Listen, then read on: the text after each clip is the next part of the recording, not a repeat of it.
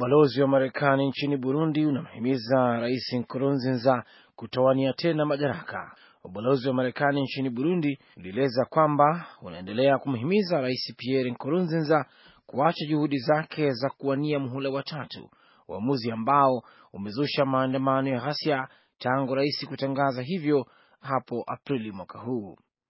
Ubalozi wa Marekani mjini Bujumbura unasema mpango huo wa bwana Nkurunziza unakiuka mkataba wa Arusha ambao ulimaliza miaka ya ghasia huko Burundi na unaweza kuhatarisha uthabiti uliopatikana baada ya juhudi kubwa kufuatia vita vya wenyewe kwa wenyewe.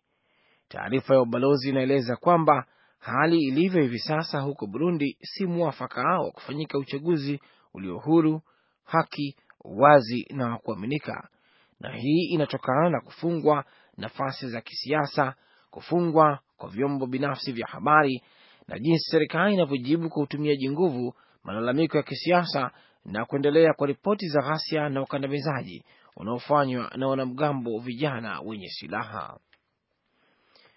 Mashuhuda huko kaskazini mashariki mwa Nigeria, mwa mji wa Maiduguri, wanasema kundi la Boko Haram limefanya shambulizi jipya kwenye mji na juhudi za serikali kulipiana kundi hilo la mgambo.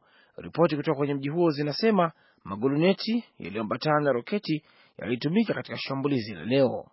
Milio mikali ya risasi na sauti za ndege za mapigano zilisikika pia.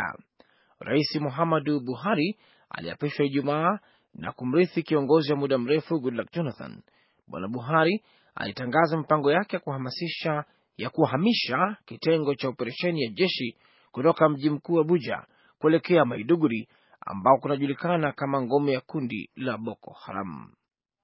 Mnaendelea kusikiliza habari za dunia kutoka idhaa ya Kiswahili ya Sauti Amerika, VOA, ikitangaza kutoka hapa Washington DC. Maafisa wa juu wa Ufaransa, Iraq na Marekani wanaimani na muungano unaoipinga Islamic State nchini Iraq, lakini pia wanaunga mkono kwamba kuna mahitaji ya vifaa zaidi na mafunzo ili kuboresha mashambulizi. Akizungumza mjini Paris kwenye mkutano wa ushirika wa mawaziri wa mambo ya nje siku ya Jumanne, waziri mdogo wa mambo ya nje wa Marekani Antony Blinken amesema muungano huo umepata mafanikio makubwa huko Iraq, lakini pia ameeleza kurudishwa nyuma kwenye uwanja wa mapambano. Wafanyakazi wa uokozi huko katikati ya China waliendelea leo kutafuta walionusurika baada ya meli moja ya abiria iliyobeba watu mia nne na hamsini kuzama wakati wa dhoruba katika mto Yangtze. Shirika la habari la Shinua linasema watu kumi na tano pekee ndio wameokolewa na miili mitano imepatikana. Upepo mkali na mvua zinadumaza juhudi za kuwatafuta watu wengine. Miili mitatu ilipatikana chini ya mto huko Yueyang katika jimbo la Hunan, kiasi cha kilomita 50 kutoka eneo ambalo meli hiyo imepata ajali, kwa mujibu wa gazeti la People's Daily. Abiria wengi wanaaminika kuwa wamekwama ndani. Waokozi wanaripoti kusikia watu vilio vya kuomba msaada kutoka ndani ya meli hiyo iliyozama, kwa mujibu wa ripoti za chombo cha habari cha kitaifa. Thailand imetoa kibali cha kukamatwa kwa afisa mmoja mwandamizi wa jeshi anayeshukiwa kuhusika katika biashara ya usafirishaji haramu wa wahamiaji kutoka Myanmar na Bangladesh. Luteni Jenerali Manas Kongpan ni afisa wa cheo cha juu kuhusishwa katika msako wa serikali ya Thailand juu ya mtandao mkubwa wa biashara ya magendo ya watu. Mtu huyo mwenye umri wa miaka hamsini na nane amefunguliwa mashtaka ya usafirishaji haramu watu, kukamatwa, kukamata waathirika wa biashara ya watu na kuwashikilia waathirika wa usafirishaji watu kwa faida kwa fidia, kwa mujibu wa gazeti la Bangkok Post. Polisi huko kaskazini mwa Afghanistan walisema hii leo watu wenye silaha wasiojulikana wamewafyatulia risasi na kuwaua wafanyakazi wasiopungua tisa wa shirika moja la misaada.